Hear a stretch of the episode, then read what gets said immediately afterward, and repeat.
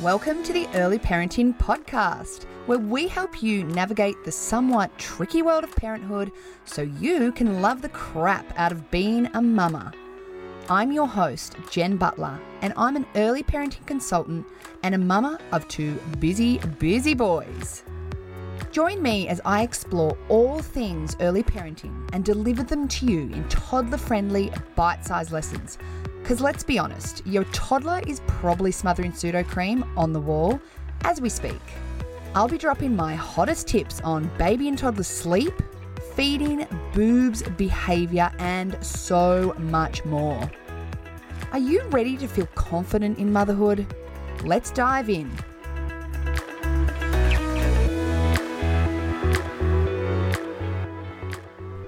Hello, everyone, and welcome to a very, very special episode because it is episode 100 of the Early Parenting Podcast. Never in my wildest dreams did I imagine when I started this podcast that I was going to get to 100 episodes, but here we are. And this is also a special episode because I am going to be talking about our darling little Georgie's first month of life. So she'll be five weeks tomorrow. And I wanted to use the 100th episode to reflect on what life has been like with Georgie in this first four weeks so that I can share the highs, the lows, the good, the bad, the ugly, and everything in between. Because if you've been a long time listener of the podcast, you'll know that I am very much about being real and raw and also, I believe in sharing experiences is a really great way to be able to help to teach and help you guys to learn from everything that I'm going through as well.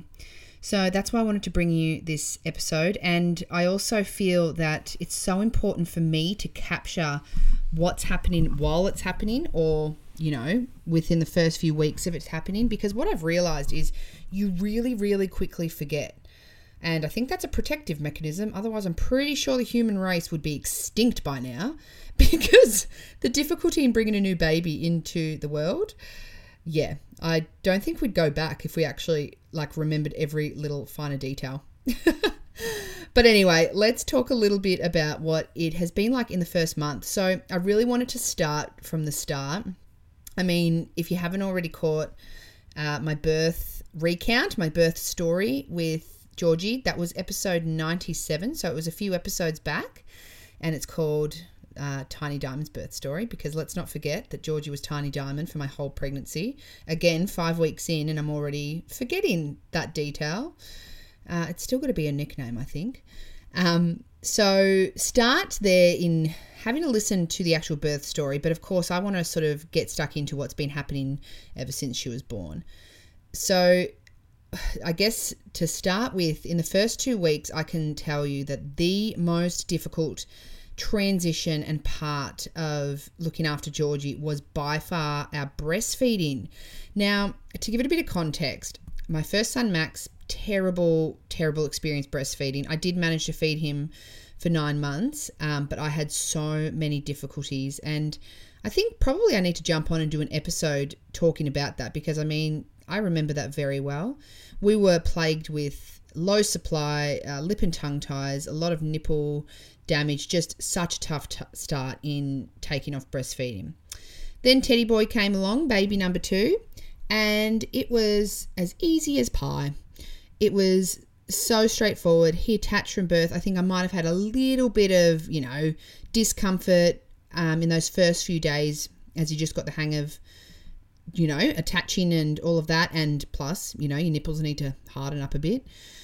And then it was smooth sailing. Fed him for 12 months, and uh, we weaned around 12 months, just personal choice. And he was starting to get a little bit over it as well. And it was great. So, heading into breastfeeding with Georgie, I guess, I mean, I wasn't being complacent, that's for sure, because I'd had an experience of both. But I did kind of think, all right, cool, I'm sure everything will be fine. But it was really, really tough going, guys. So, what I will say is that what it basically was was a bit of a missizing. So, Georgie's little mouth was just too small to get a really good attachment in really when I look look back at it now, it was probably in the first 10 days, which 10 days in the scheme of things doesn't sound like much. However, it felt like an eternity. It felt like a goddamn eternity. So every day I thought to myself, you know, there'd be I think this is the this is the so, like such important thing to note is that at the start of the day I'd be like optimistic. I'd be like, "Oh, that was a really good feed. She got on. It didn't hurt too much." You know, I think we're getting somewhere. And by the end of the day, I could feel my anxiety levels rising as my, you know, I had, it wasn't just nipple pain, there was actual physical damage. So I had, I, for me, it was, she wasn't getting a deep enough attachment. So at the top of the nipple, it was quite bruised because it just wasn't quite getting back into the soft palate.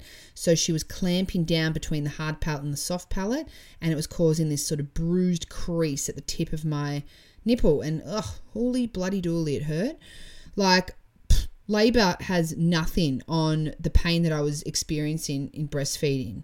And I honestly, like I, I just remember saying a few times to my husband, I can't do this. I'm, I, I, I'm not going to be able to do it.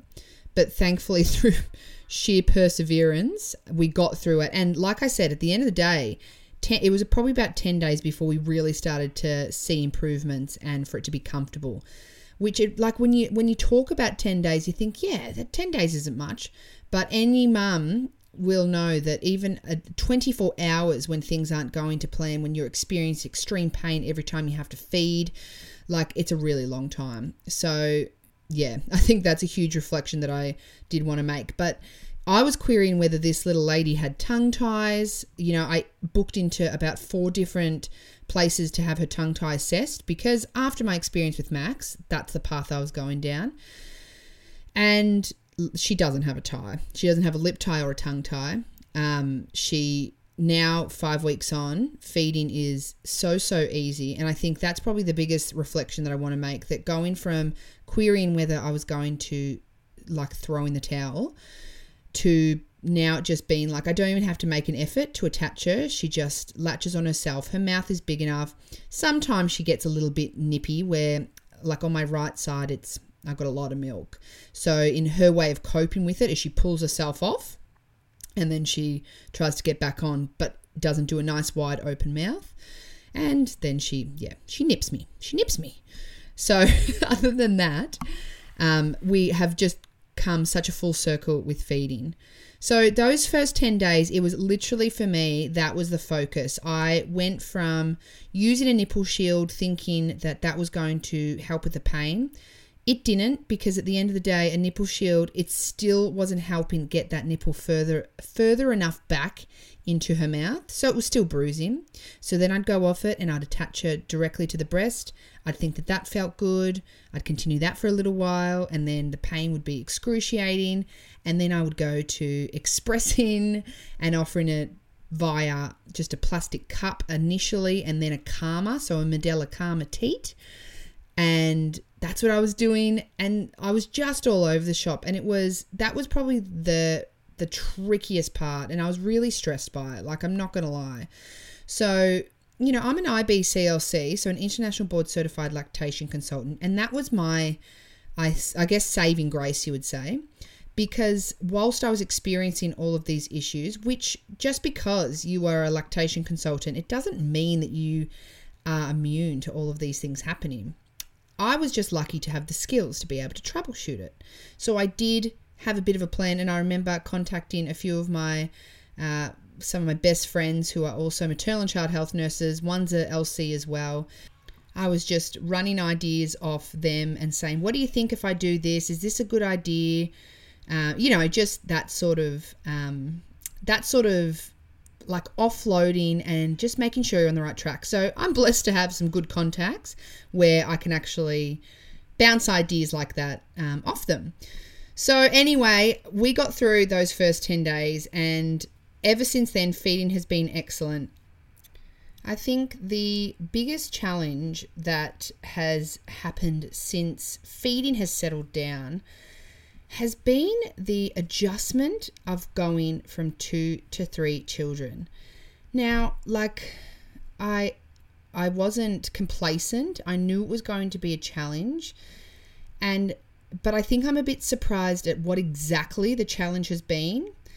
Yes, it is busier, no doubt about it, but I'm grateful to have excellent support in my husband and excellent family support. So I feel like, from a busyness point of view, we have managed quite well. I've still been able to, you know, do things in the business. I've been able to get all the, you know, household tasks done. I was blessed with a lot of food given to us from, you know, family. So I don't think I've had to cook in these first 5 weeks, which has been incredible. But what I am finding the most challenging is dividing my time equally between three children, giving time to my husband, finding time for myself, and then chucking in the busyness of life. And I'm happy to drop the busyness, the house stuff, and just keep things really simple. But even despite that, what I have found the most challenging is sharing my love. And I feel like babies take up so much of your time. Georgie is a really calm baby. She's happy to just lie there and have a bit of a play in between her feeds. She's not a really fussy baby that needs a lot of, you know, support from me. She's quite content. However, I just feel like being so young, she needs so much one on one time. And this is more about me than it is about her. And then I feel really guilty because I feel like the boys are being left to play on their own and they'll be fine, you know? This is all just the internal guilt stuff that I know I'm not alone in feeling. I know that mum guilt is a serious, real problem. And I mean, at the end of the day, it's all in our head. like, my husband and I have been speaking about it, and he's like, Jen, the boys are fine. And like, when you can, just, you know, we've, we've spoken about giving them that five minutes. So it'll be sitting down and going, I'm going to play trucks with Ted for like it could be two minutes, it could be five minutes, and I'm making a real conscious effort. And I still don't feel like it's enough. But like I said, I've got to get out of my head because I know that they are actually okay.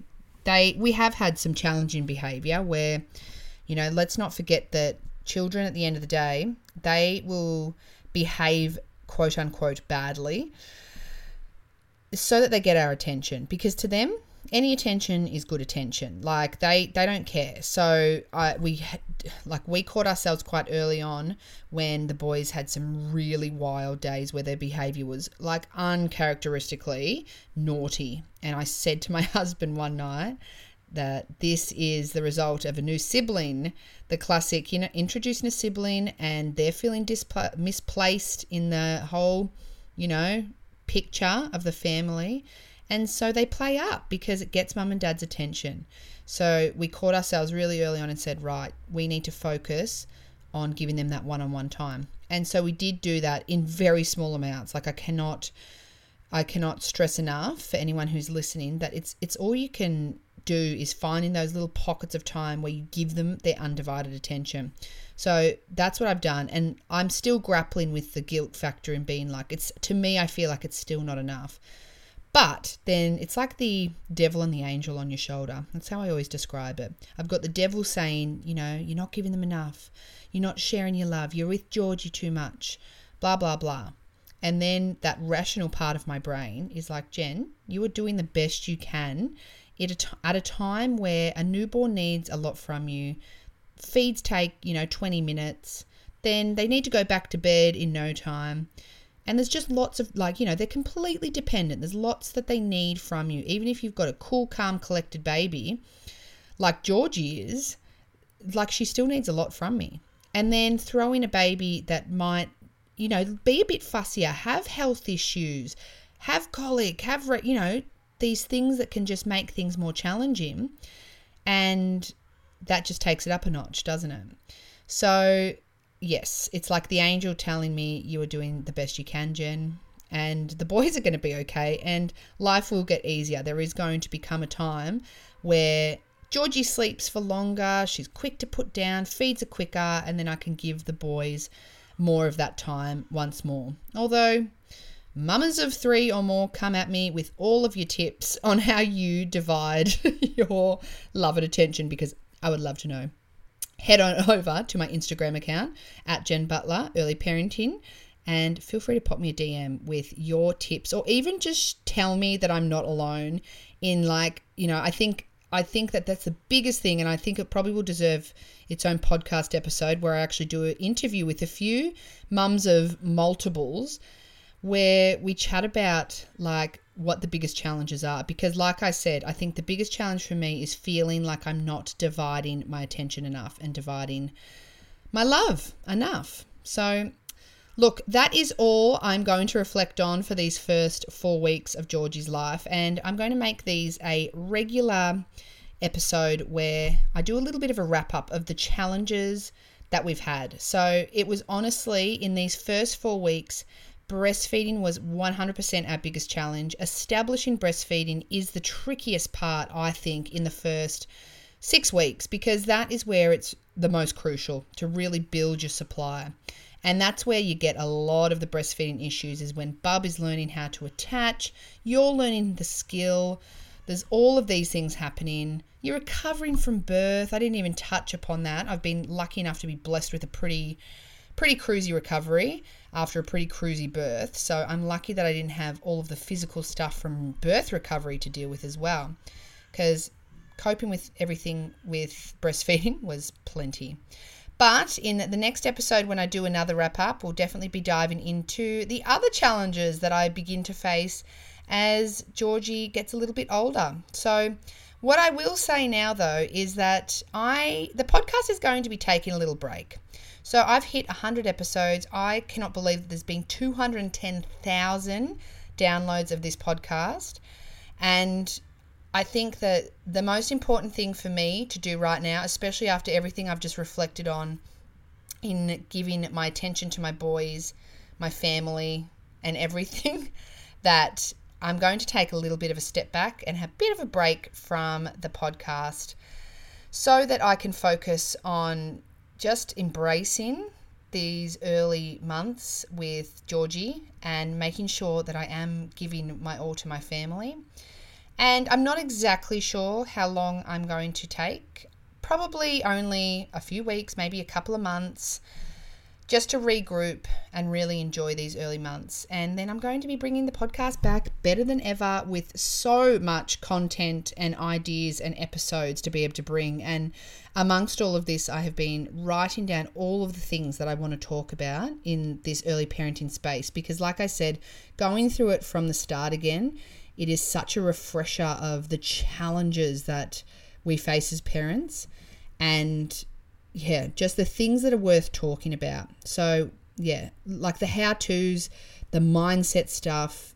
I can't wait to dive into some new episodes when I'm ready to bring you all my absolute best. So, I'll be keeping in touch with when I bring the podcast back. Make sure to subscribe to the podcast because when you do subscribe, you're going to be notified of when new episodes are released.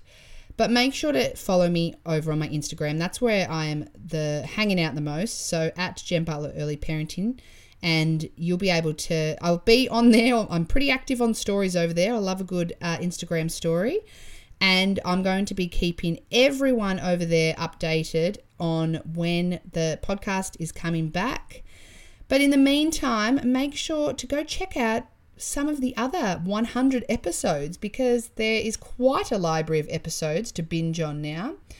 And I cannot wait to bring you some new episodes when I'm ready to come back. So, thank you all, and I can't wait to hit your eardrums again in the near future. Bye for now. Thanks for listening to the episode, Mama. I hope you enjoyed it. If you did, make sure to share the episode with a friend, with your mother's group, or tag me at Jen Butler Early Parenting on Instagram. The more that know about this podcast, the more people I can help. If you're looking for support that is personalised for your babe and tailored to your family's needs, then make sure to head on over to my website www.jenniferbutler.com www.motherhood.com.au and check out how we can work together so you can move through motherhood with confidence. Catch you in the next episode, Mama.